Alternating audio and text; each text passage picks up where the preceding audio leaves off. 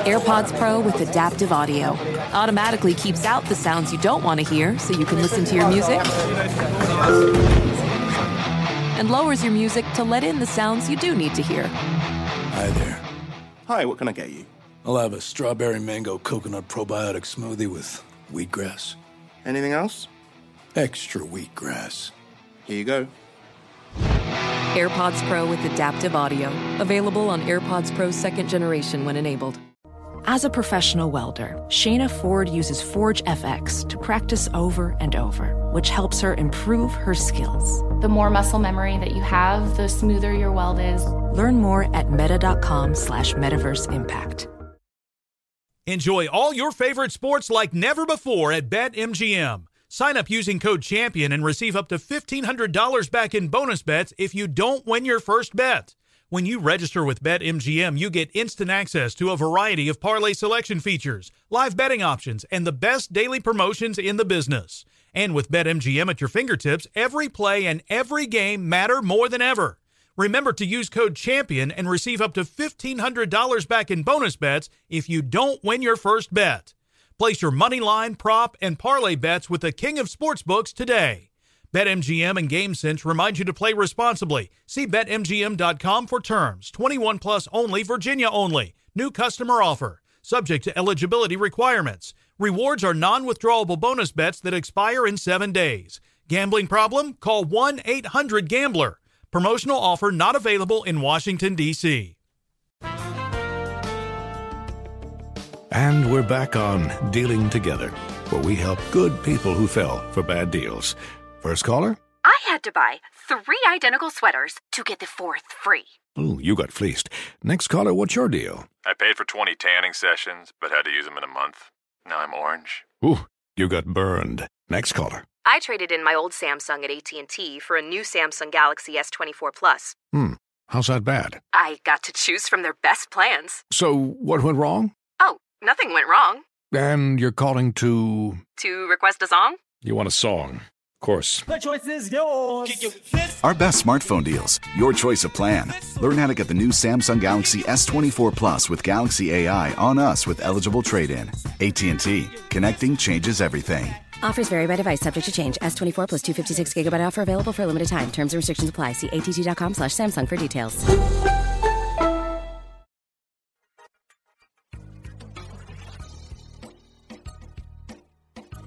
Hey, welcome into All Ball, the All Basketball podcast here for you on the Herd Podcast Network. Make sure you download, you subscribe, and you rate us.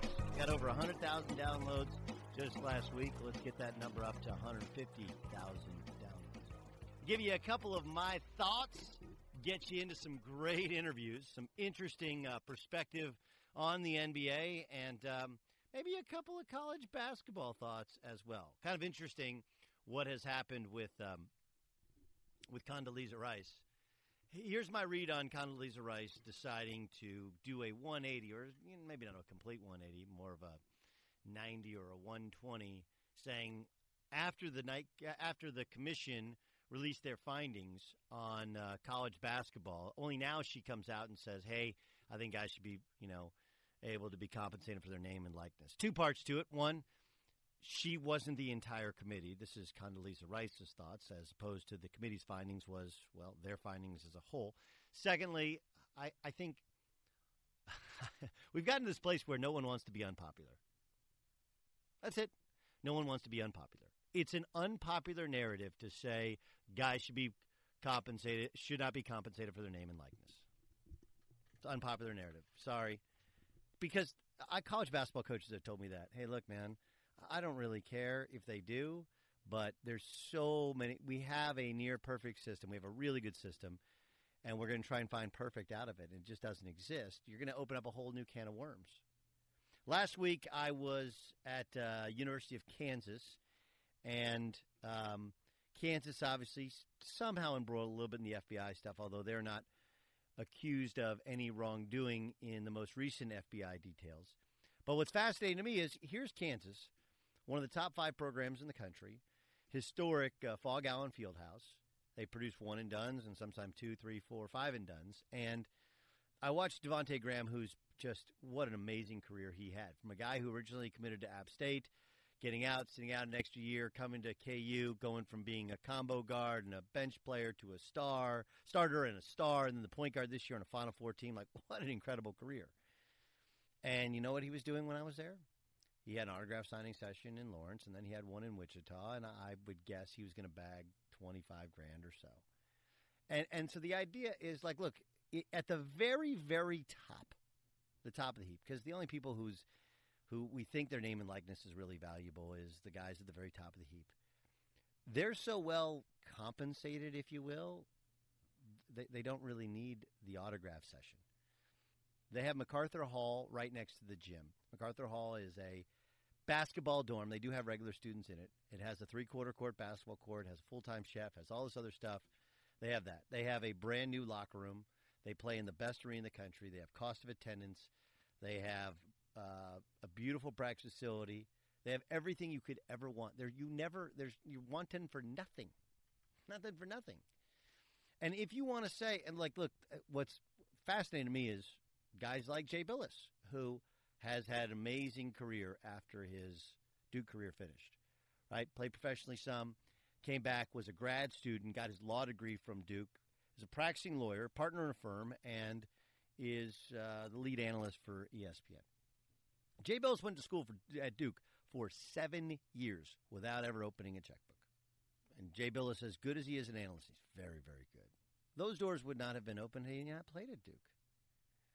They're not. Jalen Rose, who offered up the completely nonsensical, well, they should boycott the Final Four. Like, dude, Jalen, who's, you know, he's on Get Up, he's on the NBA. He had a good NBA career. Jalen Rose is known to the world because he was one of the two great players in the on the Fab Five. Actually, one of the three best players in the Fab Five. Juwan Howard's a great player too, but he's like. Think of how many kids are named Jalen now. Why? It's not because of Jalen Rose when he's playing with the Pacers, you know, or with the Bulls. It's Jalen Rose with the Fab Five, dude. He was popular, and we made him popular. But what's fascinating to me is this whole idea of, well, it's not – you're not allowing kids to choose, you know, one school above the other. Why can't you just do free market? It is – it's one, it's not a free market. NBA is not a free market, by the way. You can't just pick on a whim where you go. There's the collectively bargained agreement. Now, if you want to say they don't have any collective bargaining rights in college basketball, that's fair. On the other hand, all of the rights they do have would be what they would be fighting for collectively. Right? Limited work hours, 20 hours in season, 8 hours out of season. You know, they have 4-year scholarships. And, oh, yeah, by the way, postgraduate scholarships. If they leave their scholarship early to go play professionally, they can come back anytime. Be on full scholarship and be on the floor as a coach. Like, the benefits are ridiculous. And if you say, well, it doesn't allow colleges to compete, why can't – of course they compete. They compete with facilities, with academic help, with how they promote you, with who they play, the conference they play in. You know, look, if you're good enough as a basketball player, do you want to go play at Duke? Play for Mike Krzyzewski, who has a litany of coaches in college basketball and in the NBA and all these other NBA players, and the commissioner of the NBA is a Duke alum? Or do you want to go play at Kentucky? They have their own kind of set of, here's why you would play at Kentucky. Or do you want to play at UCLA, where you become a name in the City of Angels? Do you want to play at Arizona, where you become a part of what they call a players program? Do you want to go play at Indiana, where you're part of history? And wearing the candy stripe pants, like they all have their, it's no different than choosing between jobs. But the idea that, well, players don't get nothing, don't get anything. Anyone who's been through it knows that's not true. Anyone who's been through it knows that, first of all, getting into college is really hard. We never calculate the cost of just getting in. And like for Wendell Carter's mom to say, well, this is like, it's only like slaves. Like, no, it's not. Stop it. That's embarrassing. It really is. It's embarrassing. I mean, to get into Duke, going to Duke is a choice. Wendell Carter didn't have to go to Duke. And all we did was promote Duke, and they're 4 freshmen. And Grayson Allen is a senior. They end up getting, gives you credibility that you played for Mike Krzyzewski, that you played for Duke, that you played in the ACC. You get to play in Cameron Indoor Stadium. All these are choices that you make. Slaves didn't have choices. They just didn't. They didn't go like, oh, hey, you know, I want to transfer from this slave owner to that slave owner and still be on scholarship at the time. They didn't say, like, oh, hey, listen, this slave thing, it was cool for a year, but I want to go play in the pro slave. Like, come on, dude, what are we talking about? You get an unbelievable opportunity to make a name for yourself while getting an education. And you might not value education, but that's on you. And to all of these people in our business, you're embarrassing yourselves because you know the reality of it is college basketball doesn't make all that much money for universities. It doesn't. It makes money for the NCAA, which pays for all their other sports. And while you may be envious of it, it's like the whole thing is a not-for-profit deal where no one pays taxes on anything. And all of these things that you get in real life, you're like, well, it's like a job. Sure, I'll tell you it's a job, limited work hours. But here's the big thing. You don't pay taxes. And to people who say, well, that's not a big thing. Bullshit. I pay taxes. Have you ever moved for work and they pay for it? Do you know what happens? You got to pay taxes on it. Have you ever gotten your health care taken care of by your employer? Because that's what happens in college basketball. You know what else you have to do? Pay taxes on it. You get academic services. They're free right now. Your employee, got to pay for it. So any of these things you get gifts. Like if you win on The Price is Right and you get a gift handed to you, you don't have to pay taxes on it, right? The same thing would happen if you opened it up and made pay for play. Same thing. Pay tax on it. So taxes are a big thing. The cost of admission is a good thing. And we don't charge anything for the cost of senseless and seamless promotion. We don't. You know, ESPN made Trey Young and his unbelievable run to being the leading scorer and assist man in college basketball. He was part of every headline. Did that help them boost their numbers? Some. But it also made Trey Young a household name in college basketball. If anything, he should owe money to them, not vice versa. So, look, I know that you're raised in a generation of people that are wanting and expecting for everyone to always give them something. But here's the deal with college. Just like any other student, if you achieve something great in college, you have a great chance at an awesome first job. That's the same for athletics as it is for engineering. Colleges are harder to get into, more expensive than ever. By the way, that is the same with basketball, but not the same for basketball players in terms of they pay nothing and actually get more back in return.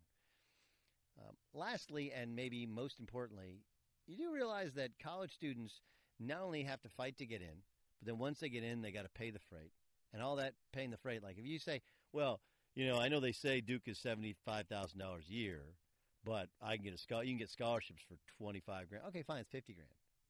That's $50,000 post-tax. So a parent has to, just to pay for their kid to go to Duke, you got to make 80, 90 gross in order to net out the $50,000 that you're going to pay out. Oh, and the second you walk away from your school as an alum, you know what they're going to do? Hit you up for more money.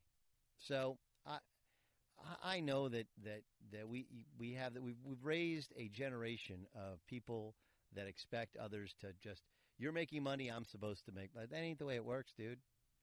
That ain't the way it works. You know, you can think that, you know, here's the best example I'll use for me personally. People, guys in the radio, and many of you listen to this podcast. I want you to search your soul for how difficult it was for you to get your first job, first on-air show. How hard was that? Wasn't hard for me. I never took a broadcasting class, never took a journalism class. I'm not a journalist. I know the laws of journalism. I studied some of it. I've learned kind of fake it till you make it sort of thing. But I'm not a journalist. Many of you went to J school, and your first job was making $12 an hour. Your first job made $25,000 a year. You had to grind through that and then hopefully grow.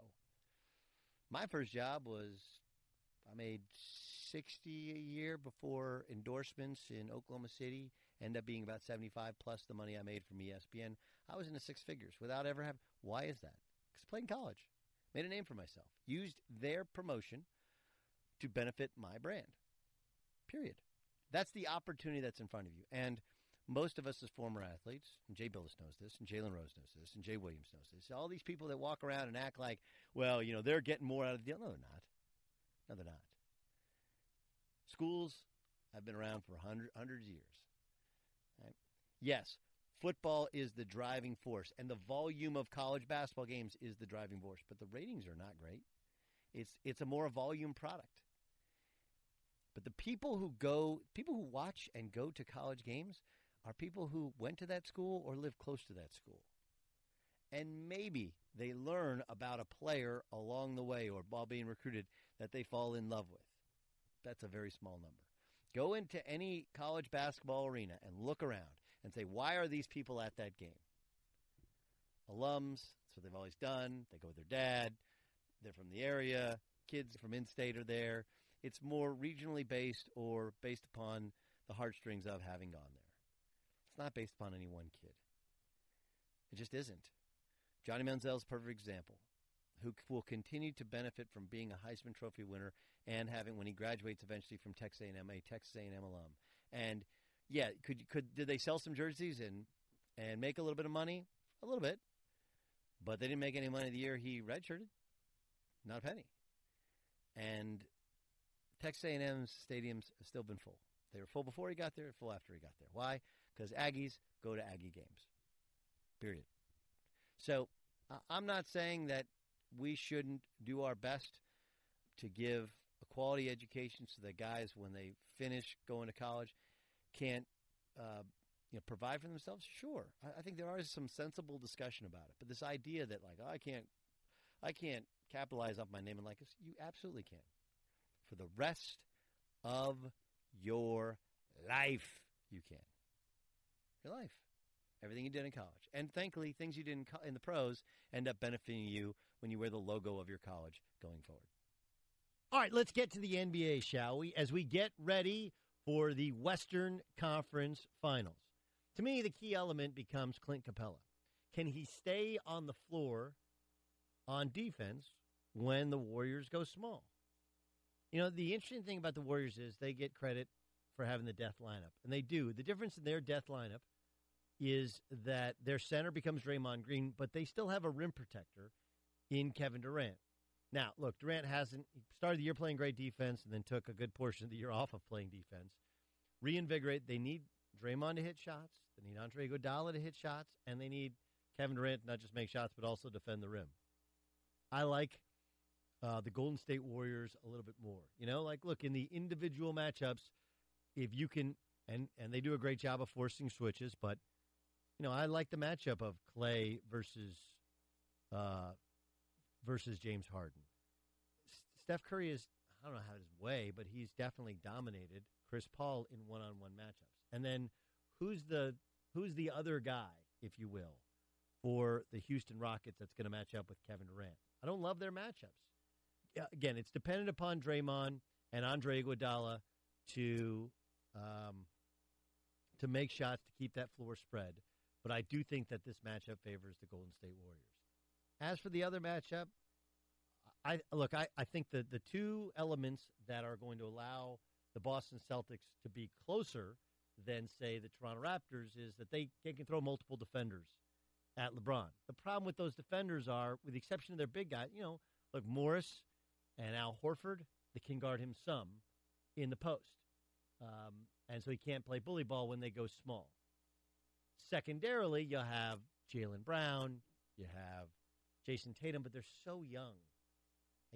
I don't love that matchup. Now, here's the other part that allows the Celtics, I think, a chance. Rozier off the bounce, Jaylen Brown off the bounce. Like, those guys, they have, even a Marcus Smart who doesn't always hit shots, they have an extra gear that Cleveland defensively doesn't really have. And if Brad, which I think he'll do, can expose Kyle Korver as a mismatch or Kevin Love as a mismatch and attack George Hill against some quicker, more athletic perimeter players, like, I think you got a real chance of seeing at least a longer series. Still favor the Cavs. It's not just because of LeBron. It's because this team is a bunch of shooters around LeBron that have hybrid defensive players that are just good enough. But they'll have a game or two in which they blow out the Celtics. I think the Celtics will win a game or two based on speed and athleticism. And then you have LeBron, who you feel like can carry a team. Although, you know, look, he didn't shoot the ball well from three against Toronto. And they were outscored on aggregate by the Indiana Pacers. I think the series is closer than people think, but I still think we'll have Cavs and Warriors in the finals.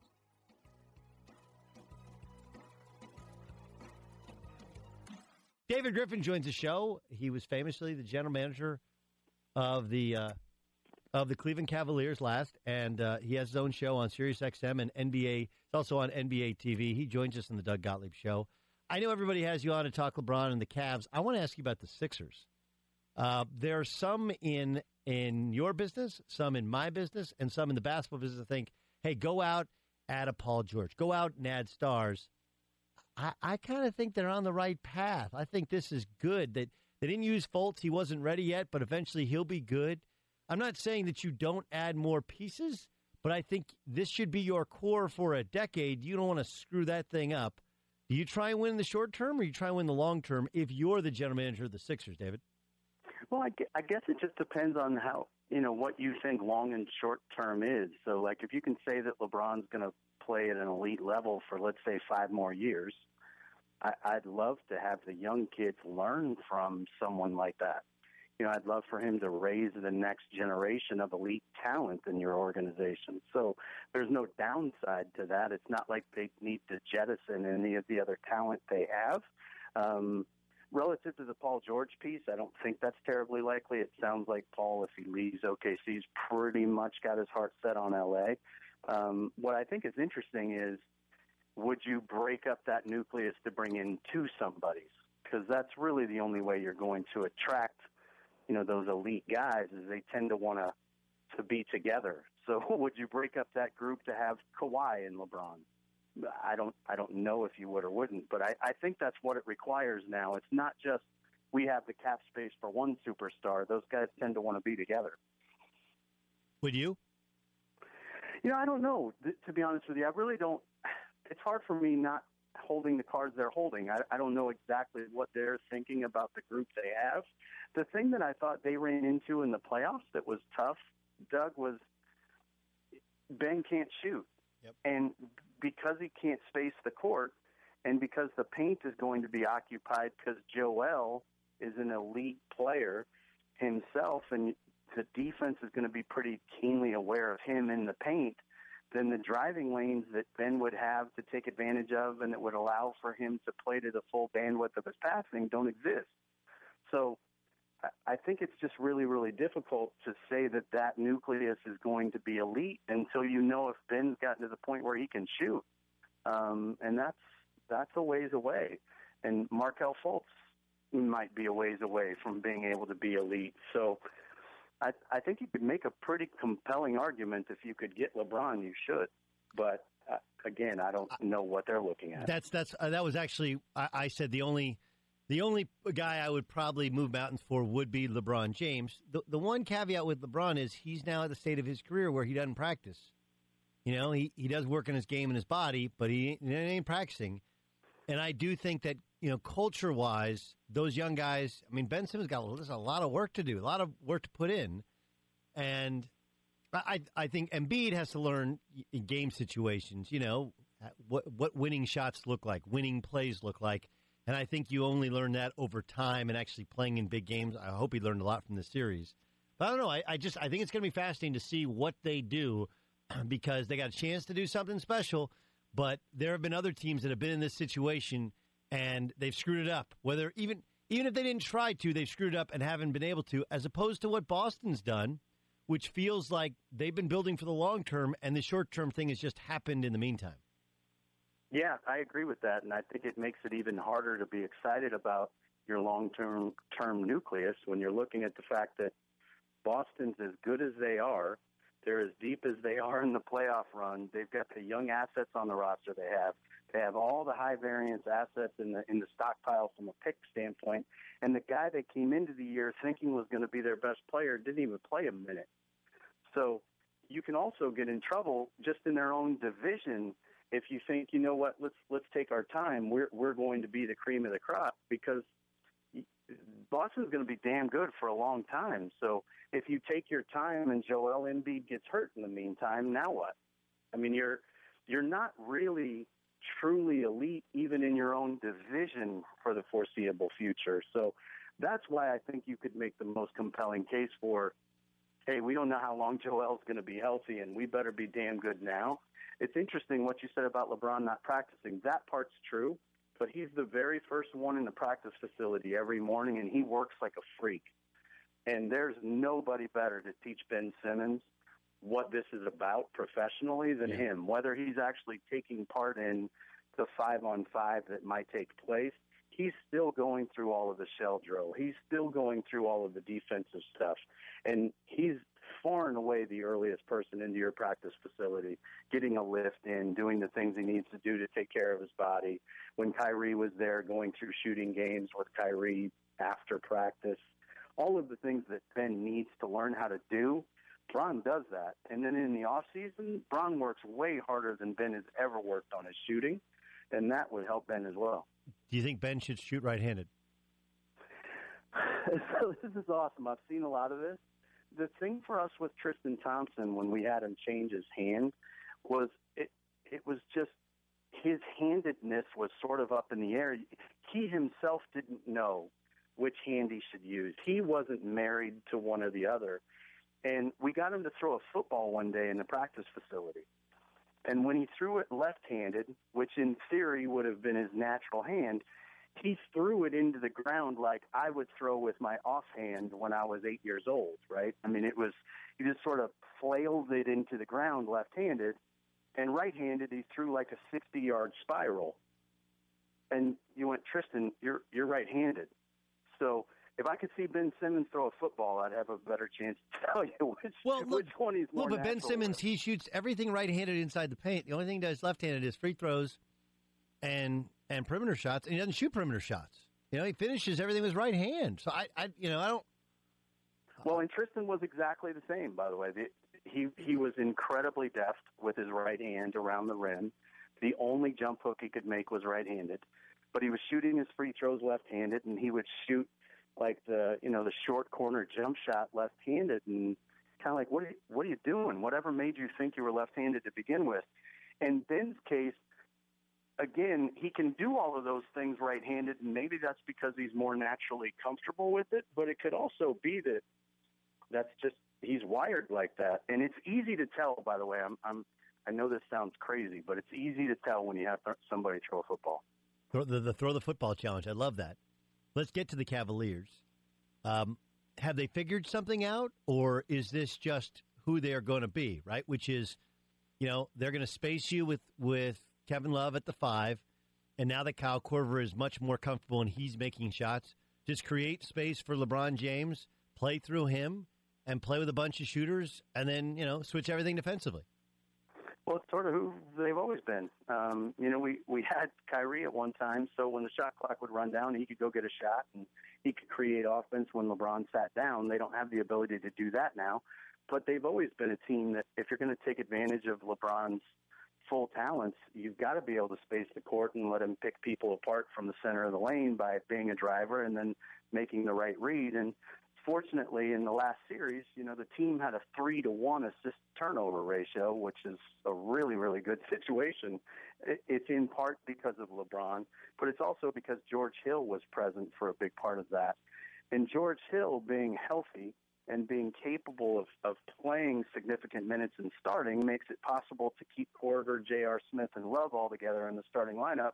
And those are the guys LeBron's won with. Those are the guys he's comfortable with. So fortunately for Cleveland, that first series with Indiana took them 7 games, so they got as many different opportunities as they could to figure out lineups and figure out where LeBron was going to be the most comfortable. And I think because of that, they landed back with what they know best, which is the guys they're starting. You get Tristan Thompson a lot more opportunity to play. You know, this is one of the things I think from a basketball analytics standpoint is really a telling thing. And I don't know what the number is, and I would love for somebody significantly smarter than I am to tell me the right way to do this. But their effective field goal percentage on Tristan Thompson's offensive rebounds has got to be damn near 80%. Yep. Well, those are just backbreakers, right? You're like you're guarding LeBron, you're guarding shooters, you're paying all attention. All of a sudden, the shot goes up. You start leaking out defensively, and there's Tristan Thompson with the ball, and he kicks it out. Now, either you have to do it all over again, or they shoot a 3, which is those are backbreakers. Yeah, and if you look at Tristan when he plays significant minutes, that's 5 opportunities you have to make 4 more threes. That's 12-point swing. That's winning and losing basketball games. And he also is your best big in terms of his ability to match up on the wing and switch and defensively be a presence. So it's not surprising to me they wound up with him. I think it's a good thing they were healthy and that he was healthy enough to actually get back into the rotation. But I think this is who Cleveland's always been. They're going to have to outscore you. They're probably not going to get enough stops to beat a team like Golden State 4 times. But I think they can get enough stops to get past Boston. What's the deal with Brad and the rest of the league's coaches? I understand that there were a lot of good coaches that did. Quinn Snyder did magnificent things. Look, Toronto had the best record in the East. Like, I can make an argument for a bunch of these guys, but there is something there that other coaches are like, he gets a little bit too much credit. I think we did it. Like, from a media perspective, I think we did it. I think it's one of those things where other coaches have probably had enough of Brad getting nothing but love and never taking any of the blame. And I don't mean that Brad personally doesn't take any of the blame. I mean that the media never assigns him any blame. And I think it's just made it so that there's, I don't want to call it petty, but I think the petty is undefeated in some ways. And I think there's just a natural bias to feel like, you know what, I'm not sure he's that good. And I think it makes you more critical of Brad as a coach because you're hearing from everywhere how good he is. And I think Dwayne Casey was a great selection as Coach of the Year from the Coaches Association standpoint. I totally get it, and I'm not even going to argue with it. It's been Quinn Snyder. I wouldn't argue with it. But for 8 guys to get a vote and Brad not to get one, that was pretty crazy. Am I crazy to think that Capela's super important to Houston, yet I don't think Capela can be Capela much of this series because they'll go small, and now he kind of like Valanciunas, what happened with him with the Cavs. Golden State stretches you out, goes small, and Capela becomes a lot less effective. Yeah, so I think he's so different from Jonas because he defends in space so well. I think Clint is actually, if Houston's going to win the series, it's because not only does he hold his own when they go small, but his ability to roll and finish and be dynamic at the rim forces them to stay bigger. If Golden has to play a traditional 5 to check Capela, that changes the whole series. Agreed. Now, I tend to favor Golden State pretty heavily, I think, just from the standpoint of them having been through the wars together, and they're now at a point where they realize the amount of focus they have to play with to be successful. I think they have appropriate fear of Houston. You know, Kerr really hinges a lot of what he does from a preparation standpoint on that appropriate fear, and I think they get it. And I think because they do, they're just too deep and too good offensively. There's too many weapons that you can't take out of it. And in the Houston situation, they're so dependent upon, you know, they play 2 guys defensively in Tucker and Ariza and Tucker and Bamute when they're together. That defensive lineup is really predicated on Harden and Paul either generating offense or Harden getting you to the foul line quickly, that he gets you into the bonus and you shoot far more free throws than anybody else. Well, the deeper you go into the playoffs, the less likely you are to get those calls, which means it might be harder to keep your defenders on the court. And if that's true, you're never going to guard Golden State. So I think it's a 5 or 6 game series of close games, but I think in the end, Golden State's just got too much. Great stuff. I can't tell you how much I appreciate it. Look forward to hearing you some more on Sirius XM, watching on NBA TV. Thanks for being our guest. We'll talk to you as the playoffs roll on. Thanks, Doug. Talk to you soon, man. All right, pleasure's mine. David Griffin joining us, former general manager of the Cleveland Cavaliers. Rick Bucher has a great podcast. It's called The Swirl. It's with NBA vet Ryan Hollins. Rick also has his own national radio show on Sirius XM 80. Gosh, we're 83. He's 84, 82, 82. 82. Anyway, ding, 82. Rick well Bucher, done. Rick Bucher joins us on the Doug Gottlieb Show. Just as we all thought, Celtics and Cavs, Warriors and Rockets. Oh, there's just the one plot twist. The Celtics wouldn't have Kyrie and wouldn't have Gordon Hayward. outside of that, exactly as we thought it would go. Right. Yeah. No, it's and this is what always gets me when people say that, you know, there's no suspense in the NBA season and we already know it's going to be Cavs-Warriors at the end. First of all, we don't know that. I still don't know that as of right now. And two, it's not so much the destination, it's the journey. Yes. Isn't it, Doug? Yes. It's the journey. And it's a matter of how we got here, which was there's been plenty of unexpected twists and turns, and I wouldn't be surprised if we have a few more before all is said and done. Why don't other NBA coaches have the same affinity for Brad Stevens as the media has for Brad Stevens? Well, part of it is because he's still relatively new to the club, and NBA coaches are a very clubby sort. We just, I said something about Nick Cronin, the UC coach, during the tournament. I thought the way he handled some questions about his team he didn't do it well, and brought that up with Seth Greenberg, had him as a host or a guest on my show, and it was immediate. Well, you don't know what, like, where have you coached? Like, they became that unless you're a coach. Yeah, but that's Seth. Right? That's also Seth 101, right? Well, it's also he's not alone. I mean, the number of coaches that I talked to, and look, there is a degree, and probably a larger degree than not, there's a large degree of truth to people who armchair coach don't take into consideration all the things that they know because they can't possibly know them. So I get that. But I think there's a couple of things. One, and I actually just had a conversation with a head coach in the league today about this subject. This wasn't the main thing, but I said, so what's up? You know, Brad Stevens, not a single vote. And he said, the way he looked at it is, you know, Brad came in and he was supposed to have a good season. And yes, they lost Kyrie. Yes, they lost Gordon Hayward. But the team kind of ended up where everybody expected them to end up as far as the regular season was concerned. Toronto made a change from last year, and there was an uptick. So that was his explanation. For me, and there is that feeling like, he's kind of been gifted a really good situation, and he's straight out of college. Mm-hmm. I think the other part is that there's this clubby nature to the NBA coaches, and they're very well aware of guys who've been in the club for a long time and may be in a little bit of trouble, and they look at it and they think it's unfair that guy's in trouble.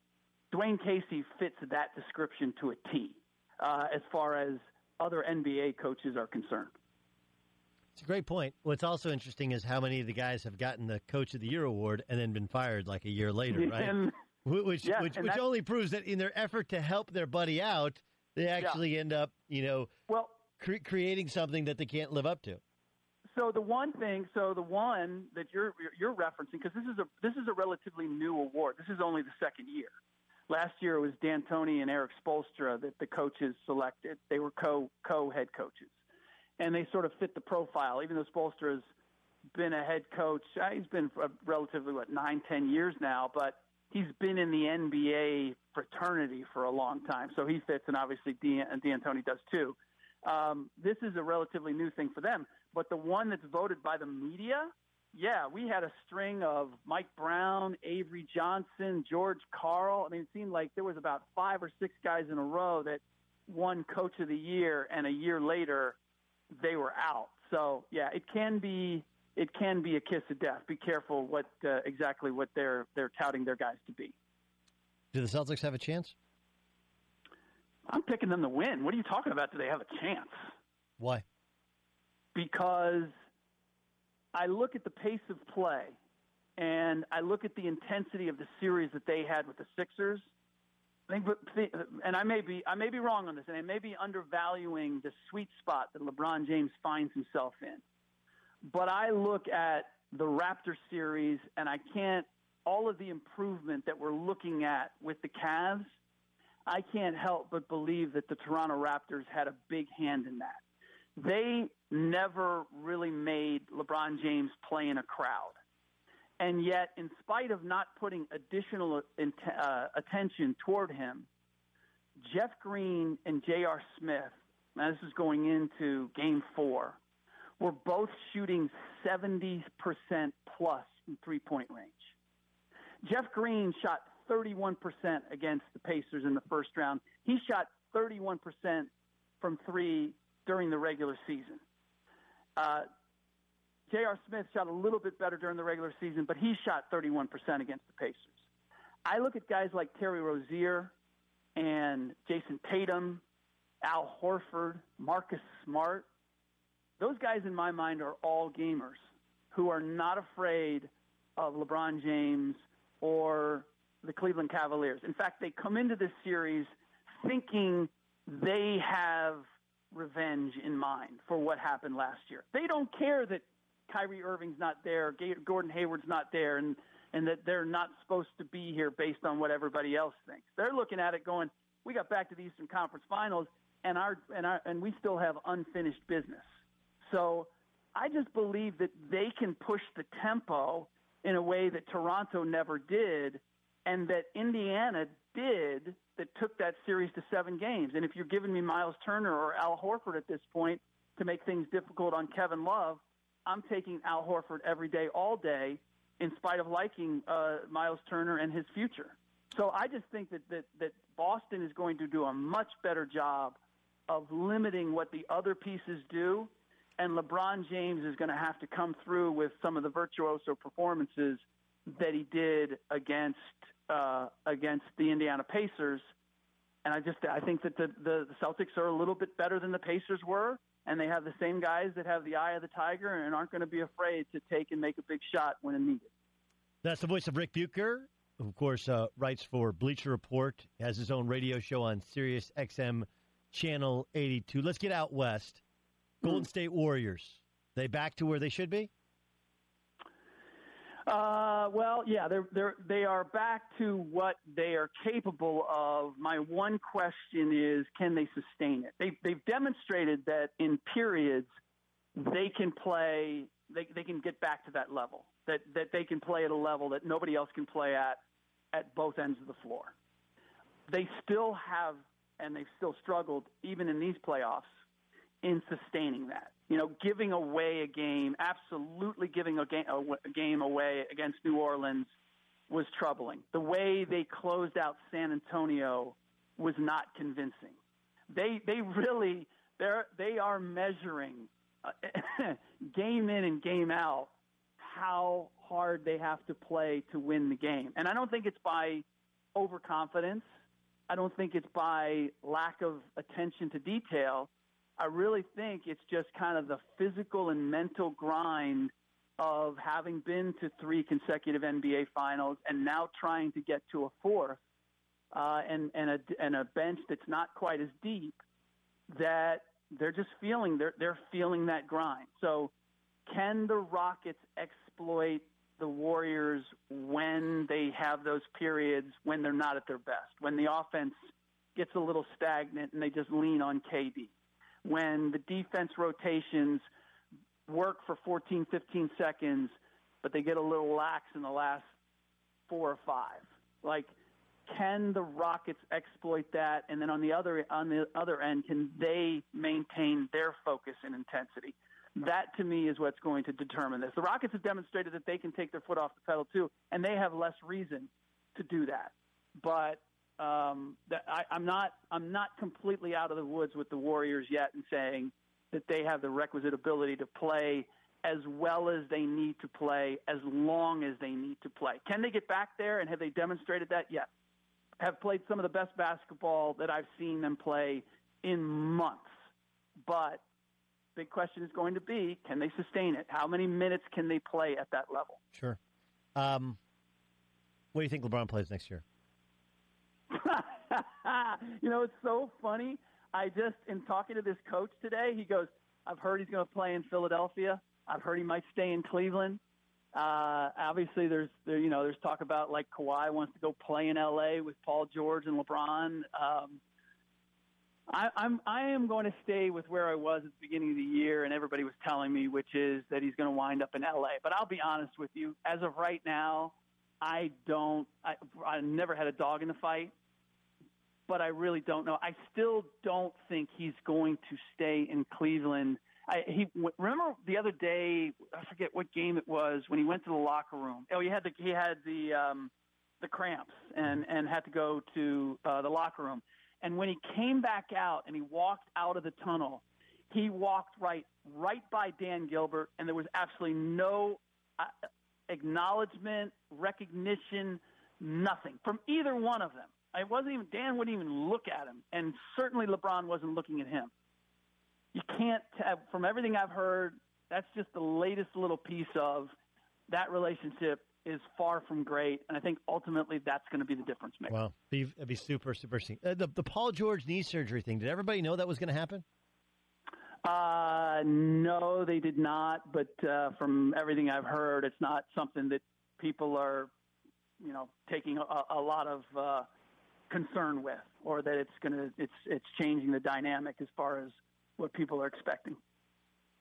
Russell Westbrook, look, Zach Lowe, and I want to be very careful because I like Zach Lowe, and I do think that other people around the league will say that, like, well, maybe you got to think about trading Westbrook, but thinking about doing it and actually doing it are two completely different things, right? And it's always the guy who doesn't have a Russell Westbrook who talks about trading a Russell Westbrook.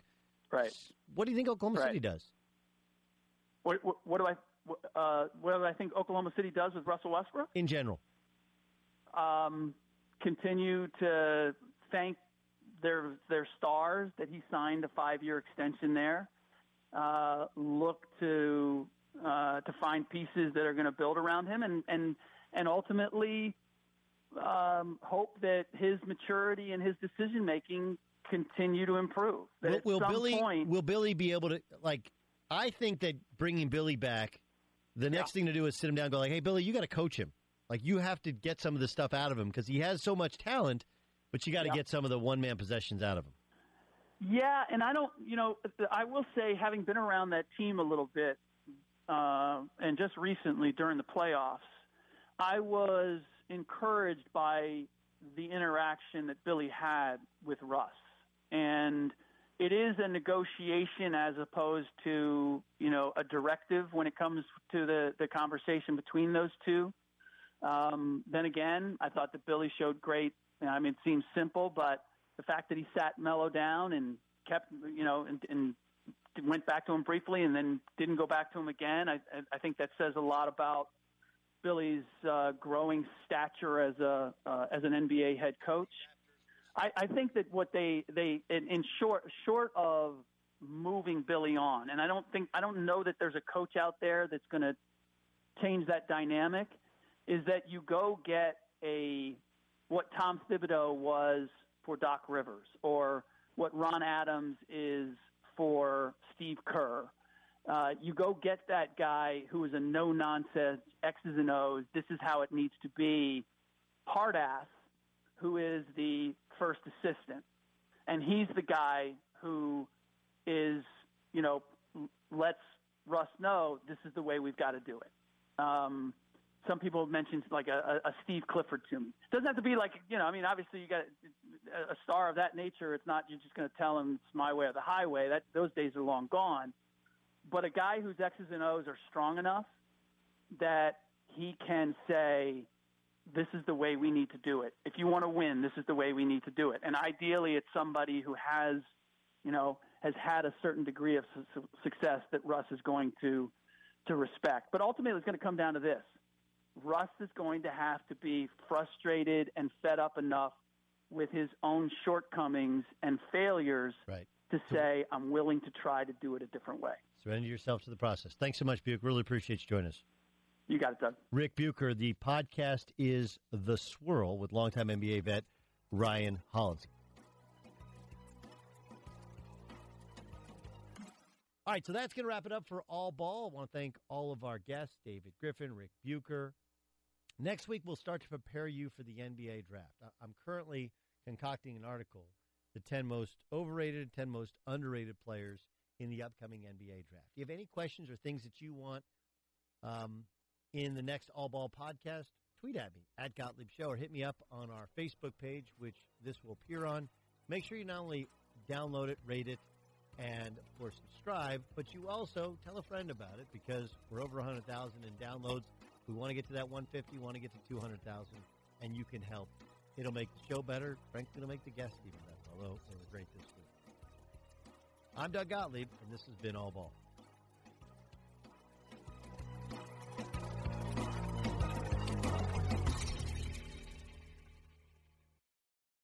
Allstate wants to remind fans that mayhem is everywhere, like when the tailgate party shows up at your house after the big win. Everything's great until the hot plate gets too hot for the tablecloth. Now your kitchen's up in smoke. And if you don't have the right home insurance coverage, the cost to fix this could sideline your savings. So switch to Allstate, save money, and get protected from mayhem like this.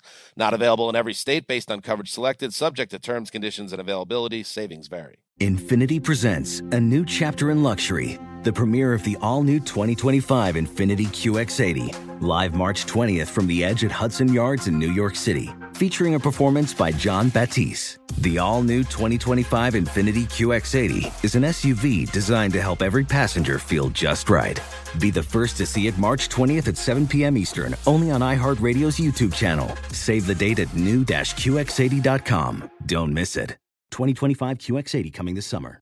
With every CBD product claiming to do something different, it's nearly impossible to decide what's best for you. Lazarus Naturals pioneered the farm-to-front-door model of transparency, where they handle each step of the production process to ensure quality, potency, and consistency. Scannable labels allow you to see the test results of your hemp batch, so you can be confident in the safety and quality. Visit LazarusNaturals.com today. Lazarus Naturals. It's not about being the best in the world. It's about doing what's best for the world. Not available in Idaho, Iowa, or South Dakota.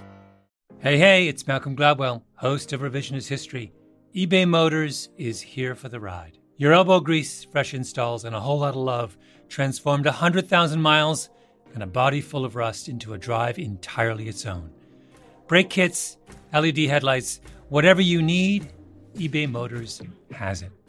And with eBay Guaranteed Fit, it's guaranteed to fit your ride the first time, every time, or your money back.